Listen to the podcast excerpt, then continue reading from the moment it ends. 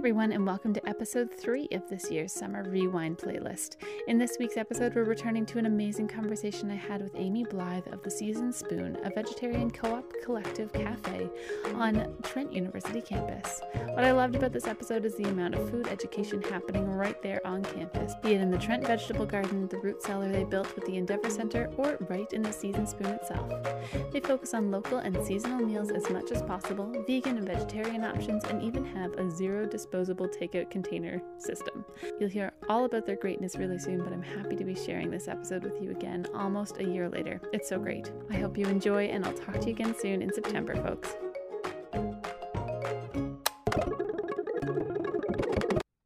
Hey everyone, and welcome back to Practically Zero Waste, a podcast for making zero waste living as practical as possible. Welcome everyone to episode forty-six, a lovely conversation with Amy Blythe of Trent University's Seasoned Spoon Cafe. The Spoon is a vegetarian cafe cooperative that focuses on local and seasonal foods. So amazing. We talk about food on campus and engaging in the power of sustainable agriculture and supporting local farms. If this is a topic you enjoy, consider supporting the podcast by going to anchor dot f m slash practically zero waste and hit the support button. And if you're listening to these conversations on Apple Podcasts or on iTunes, leave us a rating or review anytime time you like, day or night, to help other people find this kind of content. Alrighty, for all you folks heading back to class, let's hear how to be as zero waste on campus as possible. So tell me a little bit about your background, what you studied. You did your master's at Trent, and how did you come to the Seasoned Spoon? After I did my undergrad, I, I took a break from school. I spent three years working on farms and having my own garden and learning a lot about cooking and preserving and growing food. And oh my gosh, where did you do all of that, and can I do that too? Yeah. uh, I live north of Ottawa. I just sort of, I was interested in, partner and I at the time house sat, and so we had a very oh, like cool inexpensive lifestyle. So I worked I worked in a cafe as just a prep cook, but I didn't work full time, so I just had all this time to like fill with all these things I interests. wanted to learn about. Yeah, yeah. Yeah. So I was pretty interested in that stuff. And so I always knew I wanted to go back to school. Ended up at Trent. I really liked the feel of Peterborough and of Trent University in particular. And so I studied in Canadian studies. It would probably be, if I were enrolling today, in sustainability studies, but that didn't exist at the time. I interviewed a bunch of ecological small-scale farmers, some who were starting out and some who were sort of looking to retire, and just asked them questions about how they learned what they needed to know to run their farms. Cool. Uh, and just sort of about knowledge transfer, because a lot of new farmers don't come from a farming background. Yeah. The farms are historically inherited. And you inherit that in everything, like, the institutional knowledge, knowledge, the land, everything. Yeah. It's not and all so, written down. And so the ways that new farmers are learning is pretty different. That was my master's degree, and in the process, when I was first trying to decide where to go to school, Joan Sangster, who was the head of the Frost Center at Trent, I came to Peterborough, and she set up a bunch of meetings with me, including with one of the founders of the Seasoned Spoon at the Seasoned Spoon. And so, cool. Yeah, and so the first time, even before I decided where I was going to university, I got a sense of sort of some of the stuff that was happening at Trent. That was back in two thousand four, and then I decided to go to Trent. And while I was at Trent, there's also the garden on campus called the Trent Vegetable Gardens. It's oh, organic, yeah. So good. Sort of small-scale, intensive garden that most of the food goes to the Seasoned Spoon. And so I ran that for four years while I was in school. And then just as I was graduating, the job I'm in right now became available. Wow. So that lined up pretty nicely, and I've been there ever since. Tell me about the Seasoned Spoon for anyone who has never been for to sure. Trent University. Tell me all about it. It's a cafe at the university. We It's a vegetarian cooperative cafe. We sell local organic food and do food education works. We run workshops and have community meals and bring in speakers and films and stuff like that. So most of the food on campus is sold in the cafeterias through Chartwells, which is a fairly large institutional food service provider, the type that would serve it, like provides food for hospitals, schools, prisons, like stuff senior, like that. Yeah, and yeah. seniors' homes and exactly, like, yeah. exactly. And so seventeen years ago, there was a group of students on campus that were part of an O P E R C working group. They do social justice work and environmental sustainability work. They're very, yeah, worth uh, looking into. So they have things called working groups, which is primarily groups of students, but also community members who are like moved by a topic, and then oh, they form cool. a group. And mm-hmm. they've been like on a really wide variety of things. In recent years, there's been like a feminist book club, the End Immigration Detention Group, the Free Market started that way as oh, well. Oh wow, I love O P E R C. The Free Market. Yeah, and so, and the Seasoned Spoon started as a food issues working group. Wow. Um, so it was a group of committed and uh, engaged students who wanted to create an alternative food option on campus. Um, and so they worked like incredibly well together. And then they had the support of staff and faculty at the university. And so within a year of the working group, they sort of started doing food, stone soup, food by donation. They would like oh, get leftovers from the market, yeah. make soup once a week and serve it by donation. In an incredibly short amount of time, they moved from that to a cafe on campus. That's amazing. Yeah. So it would have started with just donations from the market with, and... and volunteers. And now it's, yeah, wow. it's like staff of twenty people. Open five days a week, workshops every week, stuff like that. Every week? That's amazing. Yeah, while we're open. Yeah. Yeah, yeah we do. So we run about run... twenty events a year. So you're open from September to April or? Yeah, yeah. Approximately? Break in December. Yeah. That's great. And uh, what's the vibe of the cafe? We try to make it as accessible as possible. And we weren't originally, but we are now on the meal plan at the university, which means that people who live on campus can eat there, which is really nice, which wow. definitely increases the diversity of the group on campus. But it definitely has a cohort of folks there who are interested in sustainability, who are interested in being engaged in community issues. Yeah, we just have like a great student staff who are really committed and passionate about the mandate of the spoon. And then also a bunch of volunteers as well. So there's a nice, especially in the kitchen, there's a really nice sort of tight-knit community vibe. And I think a lot of people volunteer in their first year and meet friends. And that's yeah. a big motivation, sort of like-minded friend group they can find at the spoon. But amongst the patrons, it's sort of a wide variety. There's folks who are interested in eating healthy, folks who are interested in just home-cooked food. Yeah. It's sort of like healthy home-cooked food. But some of it's pretty hearty as well, which is nice. Some people who are interested in trying new things. We run some cooking workshops throughout the year with various different student groups on campus. We've done it with like the African and Caribbean Society, the International Students Association. So we also have a variety of foods that we sort of like to explore as well. So yeah, there's a, a number of options we offer, which attracts different groups of folks. And then it's vegetarian, but we also make sure that there are vegan and gluten-free options. So anyone who has dietary restrictions, chances are there's something for them there. And I love how much of, of a sustainability focus Trent has, eh? Like they have a lot of different right. programs going on, and now yes. they have sustainable agriculture, something that you can study there, isn't it? Yeah, and I think, so there's the vegetable gardens on campus, which is nearly an acre of vegetables. Wow. Yeah, it's a big garden. There's we have one coordinator who works year round, but she's got four staff who work with her in the summer. Holy, it's, that's it's, great. It's not a small operation. And then uh, there's Trent Apiary on campus as well, as well as Sustainable Agriculture and Food Systems Society. That's wow. what it is. Yeah. So they're on campus as well. And I think Trent has this long-standing, I mean, it was established in the sixties as kind of, it's like an alternative hippie school.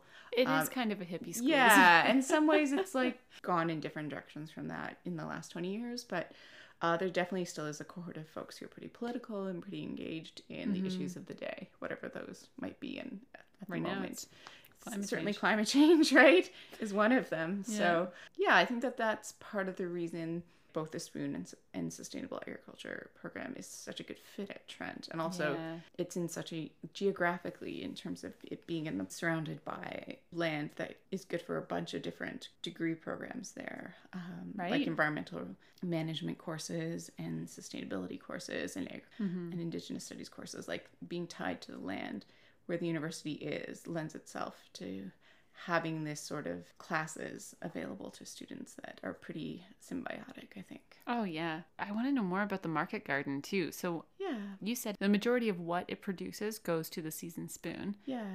There's a couple of gardens on campus, and so the Trent Vegetable Gardens work really closely with the Spoon and have for a long time. So both the Spoon and the gardens are levy-funded organizations, and so every student who comes to Trent has the opportunity to sort of pay this levy to a whole variety of organizations. Mm-hmm. The Trent Radio, the Trent Newspaper, the Arthur, all these groups are levy groups. And so gardens are primarily funded through their levy, which mm-hmm. gives them money to hire staff, with the mandate of, between the Spoon and the gardens, gives students the opportunity to learn sort of about the food system from field to plate mm-hmm. and what a sustainable model might look like. The levy system is what allows that to happen, basically. Yes, because if it was all based on donations, it would be a lot harder pressed. To oh yeah, happen. Yeah, it would. I don't think it would be long-term sustainable That's amazing that Trent that. agreed to have it be part of the student levy. Yeah, it's actually through the student union. It's through referendums. The students vote on them. So what is your current role with the Spoon? I'm the executive director. As a not-for-profit and as a cooperative, we have a board of directors that are elected from members. We are we are a consumer co-op, so the members of the co-op are the folks who eat in the cafe mm-hmm. um, or who work in the cafe. I report to the board of directors, who are like my direct supervisor, and then we have an education outreach coordinator, we have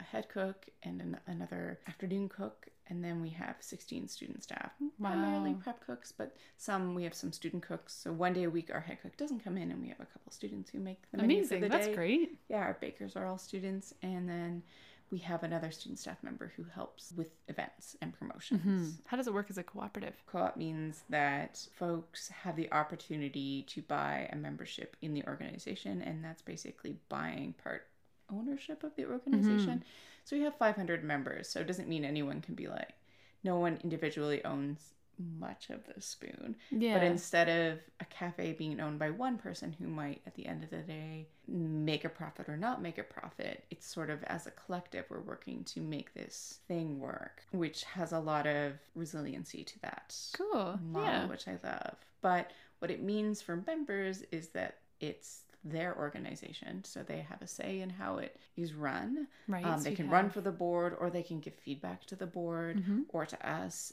to take into consideration. It means that they're sort of buying into the mandate of providing local, organic, but also accessible food mm-hmm. to the folks who eat there. And then another benefit, they have a discount on the food. So there's sort of a number of reasons why folks might become members. But what is really nice in this past year, where it's been a little more challenging and a little more precarious with the uncertainty of our funding, mm-hmm. um, I always felt like we had this extra level of security, because yeah. there's all these folks who are invested in the Spoon. It's not just staff, it's not just the board, but like this big network of people who want to see it succeed. How much is a membership for a year? It's ten dollars for students unwaged, twenty dollars for uh, waged or staff at the university. Amazing. Yeah. yeah. Yeah, and if you eat like, it's something like six times at the Spoon as a student, it mm-hmm. pays oh, amazing. the difference in yeah. the discounts. I can remember something like that when I was at Concordia University, um, and it was is just... It The People's Potato?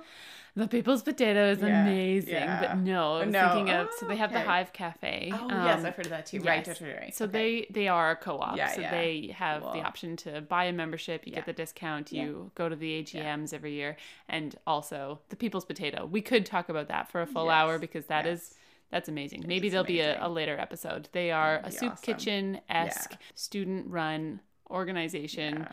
that is not actually owned by Concordia University, but right. they've come in as a, you know, collective. Yeah. Outside group, and they are just, oh my gosh, the best food. Yeah. And oh. they have reusable dishes, or they had reusable dishes, mm-hmm. and then it shifted so that you had to bring your own container. Oh, cool. one hundred percent of the time. Like, they had cutlery and that was right. it. Oh, it was the best. That's I love awesome. that place so much. That's awesome. Yeah. Yeah, they're a very impressive organization for sure. And I love that you've heard of them. Oh, that's it's... like the thing I'm most proud of at Concordia University. Yeah. They're very cool. And they've been around for a long time. A long time. Yeah. It's, it's a very impressive like success story for yeah. sure. So at the Spoon, the food is vegetarian, locally sourced, mm-hmm. and mostly organic, sometimes organic. So how did yeah. the Spoon decide on those values as what they wanted to use to dictate how they prepared their menus? And what kind of things do you serve? I eat there every day, and I don't get tired of it. That's great. That's part of the beauty of eating local food, is that it's always changing. Yeah. And so it doesn't get boring. Yeah, I know. I think for folks who are used to eating meat at every meal, it's an adjustment. But I think it's like very hearty and wholesome and delicious. Yeah, I love it. That's I great. Yeah. And I love, too, that it's mm-hmm. just become this this cornerstone at Trent mm-hmm. where you can go and just pick up food on your yeah. on your way. Yeah. And if it's vegetarian, you're being introduced to all yes. of these things. Like, it's yes. it's like New Grocery in Ottawa just being the only grocery store in their yeah. neighborhood. So yeah. you have to go, go package-free. Like, it's that's just right. how it goes. Yeah. So I love I love that that's an option. Yeah, so in terms of the things we have available, it's a lot of things that lend themselves to changing through the season. Wraps, soups, salads, where like the structure is the same, but the ingredients are totally different mm-hmm. depending on what time of year it is. That's awesome. I love mm. that it's seasonal. Where do you get your food from if it's not from the Trent Market Garden? We have a root cellar on campus. Yeah. I'm so yeah. excited to talk yeah. about your root cellar. Go on. um, which is an off-the-grid root cellar. I mean, if you're ever on campus, I'm happy to show it to oh you. Oh my gosh. Yeah, yeah. Okay. Yeah, yeah. We're totally hanging out. I want to see great. This. Sounds great. We built it with the help of the Endeavor Center. They've um, been on the podcast too. Oh, yeah, I'm sure. That's good. Uh, we've had it for like five or six years now. It is covered, it's bermed in, so it's basically covered in dirt, which is like the thermal mass of the root cellar. And so, and it's dug into the ground until we get, we're on, like the cafe's on the river. Oh, wow. And so the root cellar is just on the other side of the cafe. So we hit sort of like bedrock pretty quickly. So mm-hmm. we went down about four feet. It would have been nice to go a bit deeper, but uh, that's what we had uh, until we hit limestone. So it's, yeah, it's built into the ground as deep as we could go and then covered with dirt. And then we just have a solar panel there to circulate the air, which is kind of what keeps food from going off in, because it's very humid right. and cool.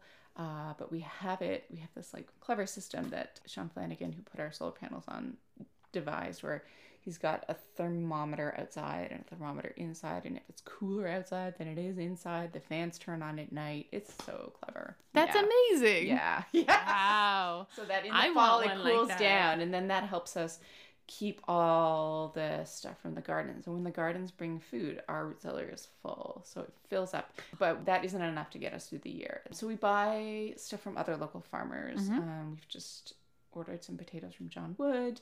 We're planning to go to the market this Saturday and get stuff. We we do a market run every Saturday. We order from a lot of different suppliers. We get Concordia Dairy and Empire Cheese. Um, We order coffee from Planet Bean in Guelph, which is another cooperative. And since we opened, we've, we had been ordering from the Ontario Natural Food Co-op, which then became the Ontario Natural Food Company, which was a sad loss. But um, that's where oh, we get they were no for, longer a co-op? They got mean? bought out. Yeah. Aww. Yeah. Which that's is just such a unique model in the food system to have a co-op at the distribution level. That's very unusual. Wow. So, yeah. But, so we buy dry goods from them. Mm-hmm. And that's a lot of stuff from Ontario and a lot of organic options as well. And they're carrying your dry goods. Like, yeah. what kind of dry goods do you? Like so, rice and... Yeah, rice, flour, oats, stuff like that. We do have a farmer we sometimes get oats from as well. They carry Ontario tempeh, they, like the noble yep. bean tempeh and yep. tofu. So we yeah. get that from them in bulk. Amazing. Other things in bulk from them, like soy sauce and... Well, yes, soybeans and chickpeas can yeah. be grown in Ontario yeah, as well. that yeah. kind of stuff. So, yeah, we get some stuff in bulk, either dry goods or things like tofu and tempeh. And we do have a sourcing policy with like a hierarchy of priorities. Uh, we've sort of accepted that as a cafe, we're going to have coffee and we're going to have tea and yeah. rice and, and stuff like that. Sugar and yeah, things sugar like and that. If salt. We can't get it local, we do our very best to get it organic. Try to make choices as well as we can within the sourcing policy, but it's actually quite a big job to source for the cafe. Absolutely. Yeah. yeah. That would yeah. be such a huge element of yeah. creating a local yeah. food shop. For um, sure. Well, we have we have talked with the Peterborough Food Shop, which oh, is on yeah, yeah. Water Street yeah. now, and he does provide tons and tons of options that are local, things I wouldn't have even thought about. Right. But then, you're right, there are things like, you know, baking soda, mm-hmm. what, mm-hmm. where do we get vinegar local and things right. like, you know. And so buying things in bulk and buying things organic. We try to be as sustainable as we can with the options that are available. But that level of the food system, I would say, is part of the food system that's really been the most impacted by the globalization of food, like processing and shipping and distri- like distribution. And warehousing and stuff is all yeah. huge. There's not mm-hmm. a lot of it at the local level. But on the note of our root cellar, we are lucky that we there are a few farmers in this area that also have storage. Okay. And so we built the root cellar in part because it was clearly a need between the gardens and the cafe. Yes. It was like a piece that was needed to make them work really well together. Yeah. Um, because you couldn't can everything because no, not everything tastes no. the way you want it to yeah. when it comes and canning from a can. Is pretty labor intensive. It we is. Don't do a lot of that. We dry things and we put things away. We're lucky to have a plant in Southern Ontario that does can organic tomatoes. Okay. So we get we were able to get those, but when we have a commercial freezer, so we freeze a bunch in the summer. We do hire a couple of staff for a, sh- a small amount of hours over the summer to put food away from the gardens. Wow, that so sounds awesome. We have I a freezer, like that. a very large freezer packed with like corn and peaches and strawberries and wow. pesto and spinach basically right now. Ugh. Yeah, it's great. Wow. So the things that don't aren't going to be happy in a root cellar, we've tried to put as much away as we can so we can bring out local corn in March and stuff like yeah. that. And add sweeteners like peaches and other fruits to our baked goods, stuff like that. So yes, wow. we were able to put away a lot of food, but our, our menu inevitably changes later in the year. Mm-hmm. And it's got more things that store in sand in the root cellar basically than it does things you might can. Mm-hmm. Yeah. So yeah, we fill it up pretty much. That gets us most of the way till the holidays. And then we might fill it up one or two more times with the food from local farmers, but there are a few local farmers who either have barns that they've converted for storage or their own like root cellar options. Mm-hmm. yeah. yeah so we're not the only ones doing that, which on is such really a large important scale. Yeah. Which is so important. Yeah and so we and I think a lot of small scale farmers realize that that's like uh, an important market. Mm-hmm. And we're really lucky to have the farmers markets that we do in town. Like I think we having have so the amount many. Of having the local food options that we do in the winter are pretty exceptional for a town this size. Yes, a town this mm-hmm. size that don't know too many towns that have year-round farmers markets. Uh-huh. Like I know that like the Lakefield one only runs May till October, exactly. and on, in Brampton it only ran like June to October. Totally. It was a very that... short window. Oh yeah. man, to have yeah. two year-round markets. I don't know. Does the Wednesday market also go? It doesn't. Okay, no. so yeah. two year-round markets yeah. that are local here, plus yeah. access to all of these farmers. It's yeah. not just because we're surrounded by farmland. I think it's that this community yeah. is. so into, into farmers yeah, markets. Totally.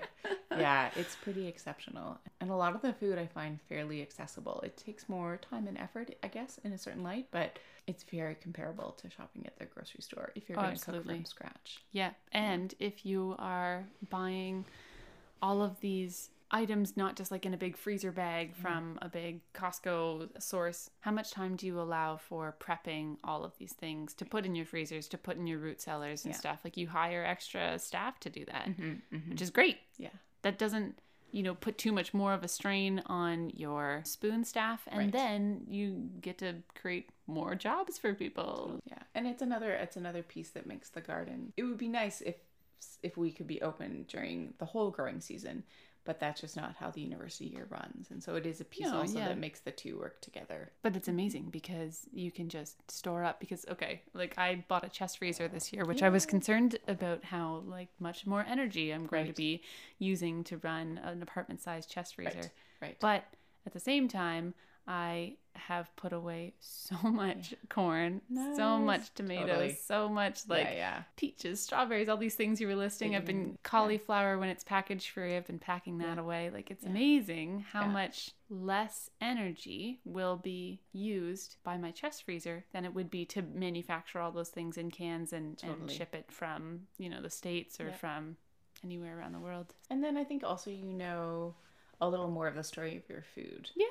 Uh, like a lot of food in the grocery stores does come from California, and that has a whole host of problems, even beyond shipping. Isn't that it a drought area? Like it isn't an agricultural area. Yeah, they're um, using groundwater that is thousands of years old and finite to, to make the yeah. agriculture system work in California. Mm-hmm. And the nice thing about the spoon, I would say, is it's a very gentle way of showing an alternative.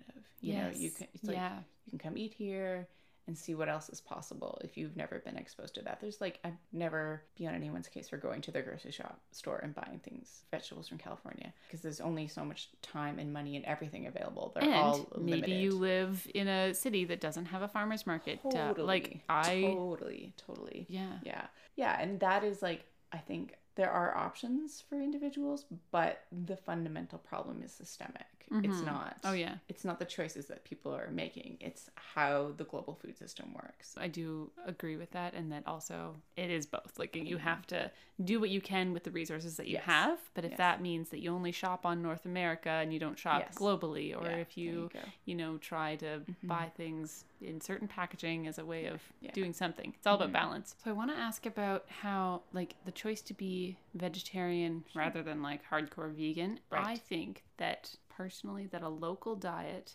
is more sustainable than a vegan diet, because often vegan options are coconut oil and dates and almonds and cashews, all of these things that aren't really local, whereas you could probably sub out meat options and bring in things like tempeh, things mm-hmm. like legumes that you can grow locally, mm-hmm. and still have things like dairy that are local options like Empire Cheese and Concordia mm-hmm. dairy mm-hmm. that would be in theory more sustainable mm-hmm. than a vegan diet. So that's just mm-hmm. my thought, but I don't know uh where you guys were coming from in choosing For to sure. be just vegetarian. I am personally not a vegan, and so a vegan might be able to speak more directly to how easy or hard it is to eat vegan and local. Mm-hmm. I would imagine in the winter it's challenging, but I... Uh, so on the other end, not having meat allows us a couple of things. It allows us to speak to how energy intensive meat, especially beef, is. Yes. And show some alternatives to that. I do think you can have a sustainable diet with some meat in it. Oh, yeah. But I think meat at every meal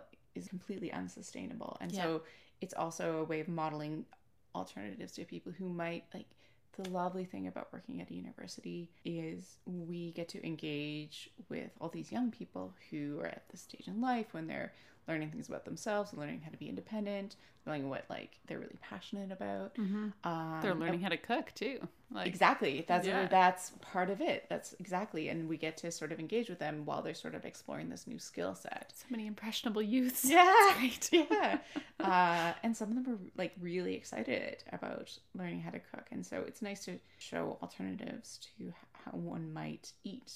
Not eat meat at every meal. And I actually think agriculturally speaking, there's some places like where animals are really integral to the food system. Mm-hmm. There are places around here where you wouldn't want to till the soil, but having it as pasture mm-hmm. is a sustainable option. Yeah. You know? And certainly as a like a gardener myself, I highly value manure inputs into my garden. Yeah. You know, and so I think there's a place for animals sustainably in the food yes, system. Yes, sustainably in the food system. Yeah. It's a way of eating easier on the planet without yeah. being completely vegan. And I think I'm sure that there are cooks out there that are super creative with local ingredients. I do think it would be a challenge to do local year-round and vegan.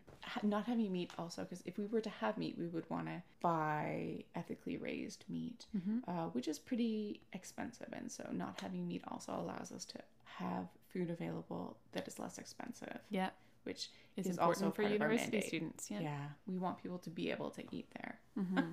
so, uh, and a lot of Not all, but a lot of, especially historically, organic restaurants were pretty high end. Yes. I think that's changing, which is really nice to see. And I think there are a lot of restaurants out there that are for-profit, sort of mom-and-pop restaurants that are doing a mix as well of like buying from some farmers and getting some from Cisco. And it's that's great. Like a nice gradient of what's Absolutely. Happening. Yeah, yeah, because I also want to ask a little bit today about advice for people who want to transition their cafes. How do you go vegetarian? How do you transition to local food? Um, the nice thing about the spoon is we started out this way, and so mm, yeah. there's something nice about starting out with a certain set of principles. We also started out as like a social enterprise, not-for-profit, where if we make money, sweet, it but, goes into the yeah. organization and not to make money, and so there are certain goals that are different. Mm-hmm. In terms of, I mean, the nice thing about a co-op is one of the founding principles of co-op is sharing information and sharing knowledge and supporting one another mm-hmm. and that sort of solidarity between groups. And so the first thing I would do if I were trying to transition something is ask someone who's doing it for yes, their advice. Exactly. Um, like we've shared all sorts of stuff with other groups. A lot of them are student groups because I think those are the groups that tend to find us. Mm-hmm. But like bylaws and staff contracts and H R policies, like all of those resources that are already in place, suppliers, so and useful. All this stuff, yeah. yeah. I, we are happy to share that because there's only so much we can do. Our kitchen is only like so many square feet. Mm-hmm. We can only make so many meals per day. Yeah. Um, it isn't going to fix everything. No, we're, but Spoon's not going to fix climate change, but we can. We can oh, share what we're is. doing. It is, Amy. oh, are we going to do it? Yes. Yes, it is. Oh, man. oh, yeah. It is because your model is like a resource to other yeah. people. And, and so, so you and can... so that that is like, I think the biggest impact we can have is to mm-hmm. share how we're doing things rather yes. than doing it more. Yeah. Um, and so is that someone, on your website or would people be able so to so much stuff on our website? Yes. Yeah. yeah. So um, many good resources. But there. Including my contact information. So if there was something that missing, we don't have our H R policies on our, on our website, no, but, but we you... have like, we have our sourcing policy, we have our bylaws, we have we have a map on our website of where we get a lot of our food from. Amazing. Oh, I want to yeah. see that. That's yeah, cool. It's under our sourcing tab. We have a lo- we have a recipe book on our yes. website. Yeah. Yep. Just like so, The People's Potato. Yeah, yeah. So there's a lot of stuff there, but there's also a lot of more lot more that we had that we've worked through over the mm-hmm. years, and I have to say we've also been the beneficiary in that. And it's not just co-ops. Like we've had we've benefited from the bylaws of other groups and the policies exactly. of other groups. Yep. And when we're looking to change something, uh, just the advice of folks who work at other, not even food organizations, but yep. other not-for-profits. There's a lot of common ground. You can do a lot of work, but if you can share those experiences, you can you can also save yourself a lot of time. No yeah. need to reinvent yeah. the wheel yeah. or the policy. Yeah, and I would say there's also a piece about, uh, we can share suppliers, but it's, There's a there's a group in Ontario called the Local Food and Farm Cooperative Network. Local Food and Farm Cooperative mm-hmm. Network. Ooh, mm-hmm. mouthful. Yeah, and they they were funded initially through the O N F C when it was a co-op, and it's a network, and they share a, a lot of resources as well. So you guys run a lot of workshops, we all do. About everything. Tell yeah. me a few of your favorite workshops that you guys have run, and okay. what kinds of topics. And I guess you guys have resources for those as well, if people were looking for inspiration on workshops to run with zero waste groups and stuff like that. For sure, for sure. Yeah, Caitlin, our education outreach coordinator, does a great job of getting a variety of workshops happening. Part of what I love about the workshops is they're often partnerships with mm. uh, well, there are always partnerships between someone with a skill set or knowledge to share, but they're often with organizations as well. And so run a lot with the Trent Vegetable Gardens, how to get started with your own garden, which I yeah. really love. Oh, I love that. Yeah. We're doing one, uh, honey harvesting with the Trent Apiary. Cool. Yeah, in the fall, in September, which we've done most years. And I love those opportunities to work with other groups that are doing something and doing it well, and we just provide yeah. an outlet for them to mm-hmm. share that, which are my favorites. I took a sprouting workshop a couple years ago. I've taken a couple, and then it just, Caitlin organized one with a sustainable menstruation workshop last year, which is not like food related, but it's no, but it's very cool. And that yeah. was in partnership with the Center for Women and Trans People. All of the different workshops anybody can attend. You don't have to be a yes. student. You don't have to be a student. You don't have to be a member. Yeah, cool. It's open. Cool. Yeah. And all of those are listed on your website. So anybody who's in the community who yes. wants to yeah. get in on those. Almost all the registration is online. We do post them on our website and on Facebook, but um, we also have a newsletter that we send out six to eight times per year that lists all our workshops as well. You'll and you can register for that on the sort of, that. yeah, landing page of the website. Packaging. What do you do for takeout? Uh, so we we didn't have takeout dishes for the first like fifteen years we were open. People couldn't take out food Not uh, in... unless they brought their own container? Yeah. yeah. Oh my gosh. I love it. And then, and then the university, kudos to them, got this eco tray system happening where you get a card that you exchange for a tray, and then when you're done with the tray, you bring the tray back and you carry the card around with you. Oh. So they have like a system where they wash these like clamshell things. They're like oh. heavy duty clamshell things. Wow. Uh, that are called eco trays. Um, so they started that program up and they let us join. So then for the first time we had takeaway containers for people. Like you buy like a five dollar card, but then you just like exchange it back and forth with the tray. Oh my gosh, that is such a cool it's system. Very cool. Yeah. Wow. Yeah. And then last year I think they gave one. You used to have to buy them, and maybe like five or ten percent of students used them, but then last year they gave one to every first year student when they with their like orientation kit. Oh, interesting. So they just gave them away. So then there were like thousands in the system. It was very cool. Wow. Yeah. Yeah. Wow. Yeah, we do have the one thing we do have that folks is wraps. So we like they're pretty like if you wanted to take one to your class you could in your hand, mm-hmm. but we don't have really takeaway. No. Other than the eco trays. Yeah, that's awesome. And what about coffee? Yeah, you gotta sort of drink it there. Or bring your. Oh my gosh, I we love don't it. Have we don't have any takeaway containers. Yeah. Oh, yeah. So Sustain Eco Store on Water or on George yeah. Street that just opened up mm-hmm. is going to be opening a coffee and toast bar. I think they're Aww, just serving. Fun. Yeah, isn't that awesome? That's very so, cute. But they're gonna have zero takeaway yeah. options, and it's. easy for them because they're not primarily a cafe. Right. They are a right. store. And if you're at the store, you can sit and have a coffee. Mm-hmm. But for a cafe to not offer any takeaway, what does that do to the vibe? Do, people are sitting Pe- down and enjoying down. yeah. coffee yeah. instead of yeah. rushing from one thing to the next. It is a really, like, when you when you come to campus, it's a really nice space. Like, we're on the river, it's a lot of windows. The nice thing about Trent being on the edge of town is people come for the day because mm-hmm. they don't want to come back and forth from their homes. And so, yeah, people sit and study and hang out in yeah. the spoon for sure, for sure, for sure. What do you do for stir sticks? You just have spoons. That's awesome! Yeah. See?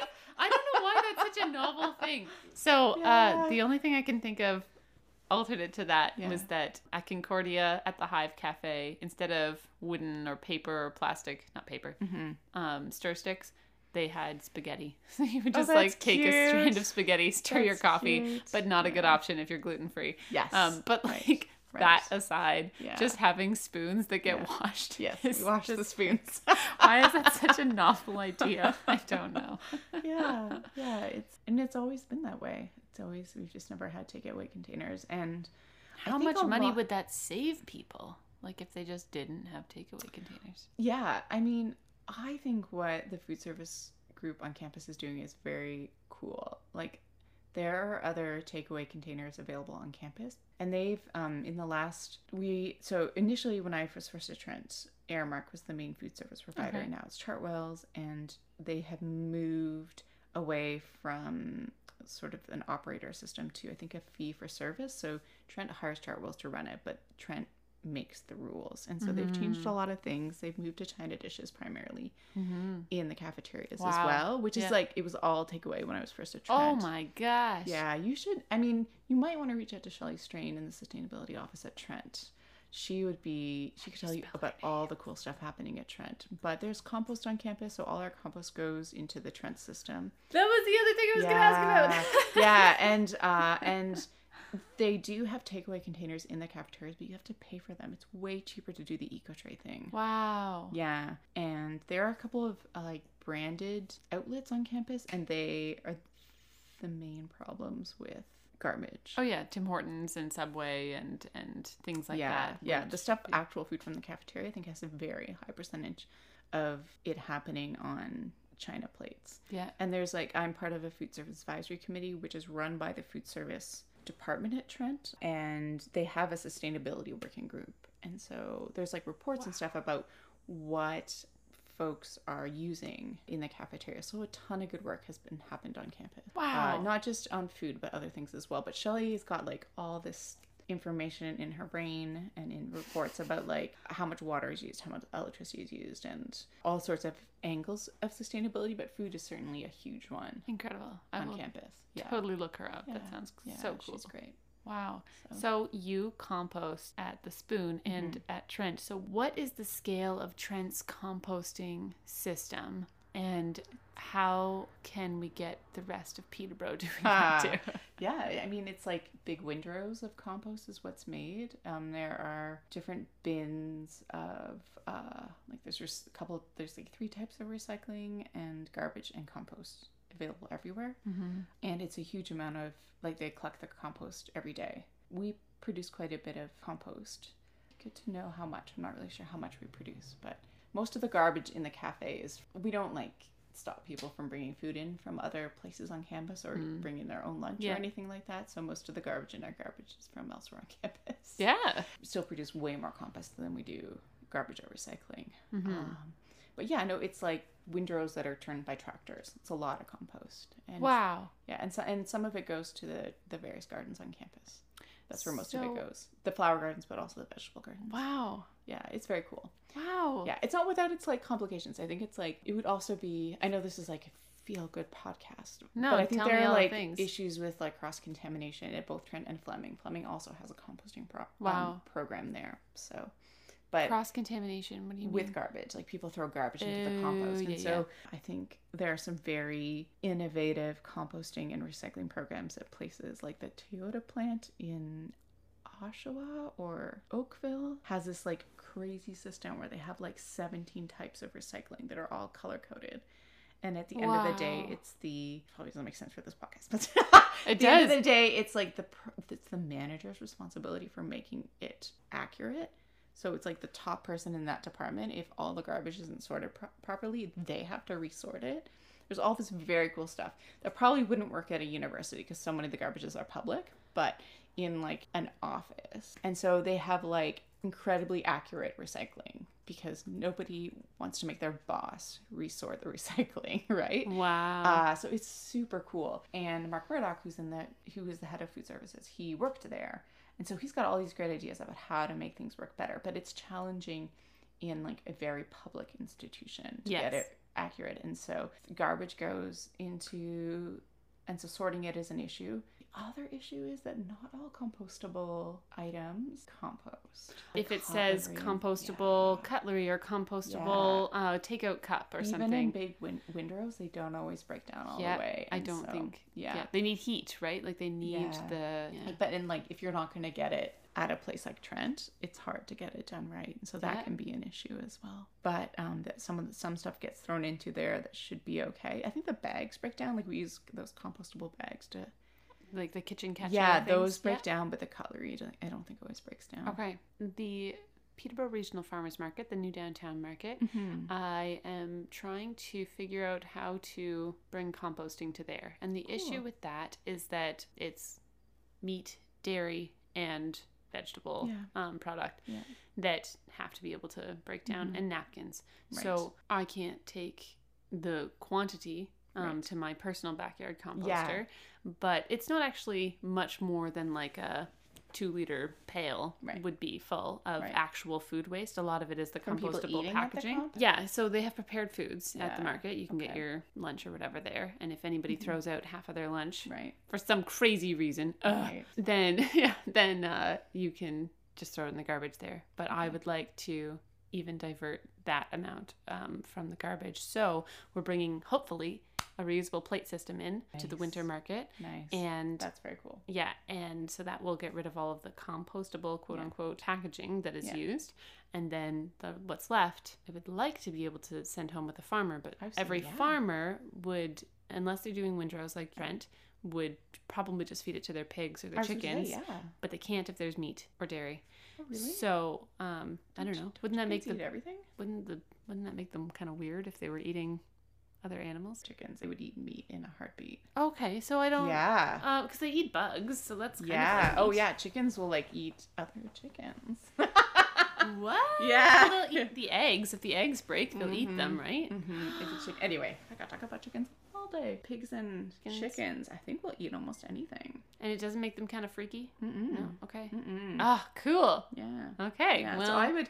My solution at the farmer's market would be to try to get a farmer to take it. Because and I can see convenient. why the plates would be an issue, mm-hmm. for sure. Like, we have dishes yeah. um, through oh. the New Canadian Center oh, is offering us all of their nice. reusable dishes. They have the whole three-bin system. They have the nice. water heater. Nice, they have the nice, bleach. Nice, nice. Yeah. But we just need volunteers to wash dishes. For so sure. that's yeah. that's the next big thing. It's not starting until possibly November, if it's starting at all. Do students who live off campus, if they care enough, bring their compost to the school?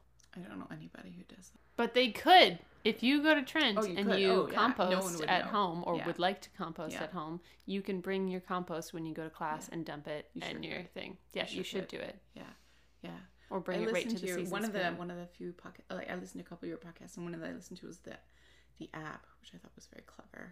Oh, the, the Share Australian. Waste. Yeah. yeah. Share Waste. Yeah. So, ooh, okay. That could just like, Trent could just be on there. Like they will take infinity yeah. compost. So I would like to make up a poster for Share Waste, and they might have, they might send me some actual mm-hmm. legit looking posters and put them up at Green Up, at Sustain, yeah. at the food shop, at mm-hmm. Trent, at Fleming, anywhere that yeah, um, people who are interested in this would see it. So then they could say, oh, I have compost or I have a composter. Yeah. Let's connect with people. Yeah. I would yeah. love to see the map of Peterborough just like dotted all over with totally. composters. Yeah, totally. I have taken compost from friends before who just froze it, which would be a pretty easy way. To... Where can people go to learn more about the Seasoned Spoon? What is the actual website? Uh, seasoned spoon dot c a. Perfect. Yeah. yeah. And they can come in and ask all the questions and totally. Yeah. Eat all the delicious food. Indeed. Yeah. We're open Monday to Friday, eight to three thirty. Amazing. Thank Thanks, you. Amy. Yeah, thank you so much. Thanks again for listening, everyone. If you'd like to learn more about The Spoon and their awesome workshops as well, you can find them at seasoned spoon dot c a or on Facebook at The Seasoned Spoon. And if you have any questions, you can always contact Amy. I'll leave her information in the description box below. If you liked today's episode, you'd probably enjoy a lot of other episodes on this podcast. Uh, for example, episode twenty-three, The Farmer's Market, episode twenty-five, Community Gardens, twenty-six, Sustainable Agriculture, and episode forty-one, Eating Local. Wow. You can find those in our archives wherever you get your podcasts. That's all for this week. Enjoy those last weeks of summer, friends, and if you get a chance to leave a review, that would be super appreciated. Have a great week, everyone. Have a great long weekend, and talk to you soon.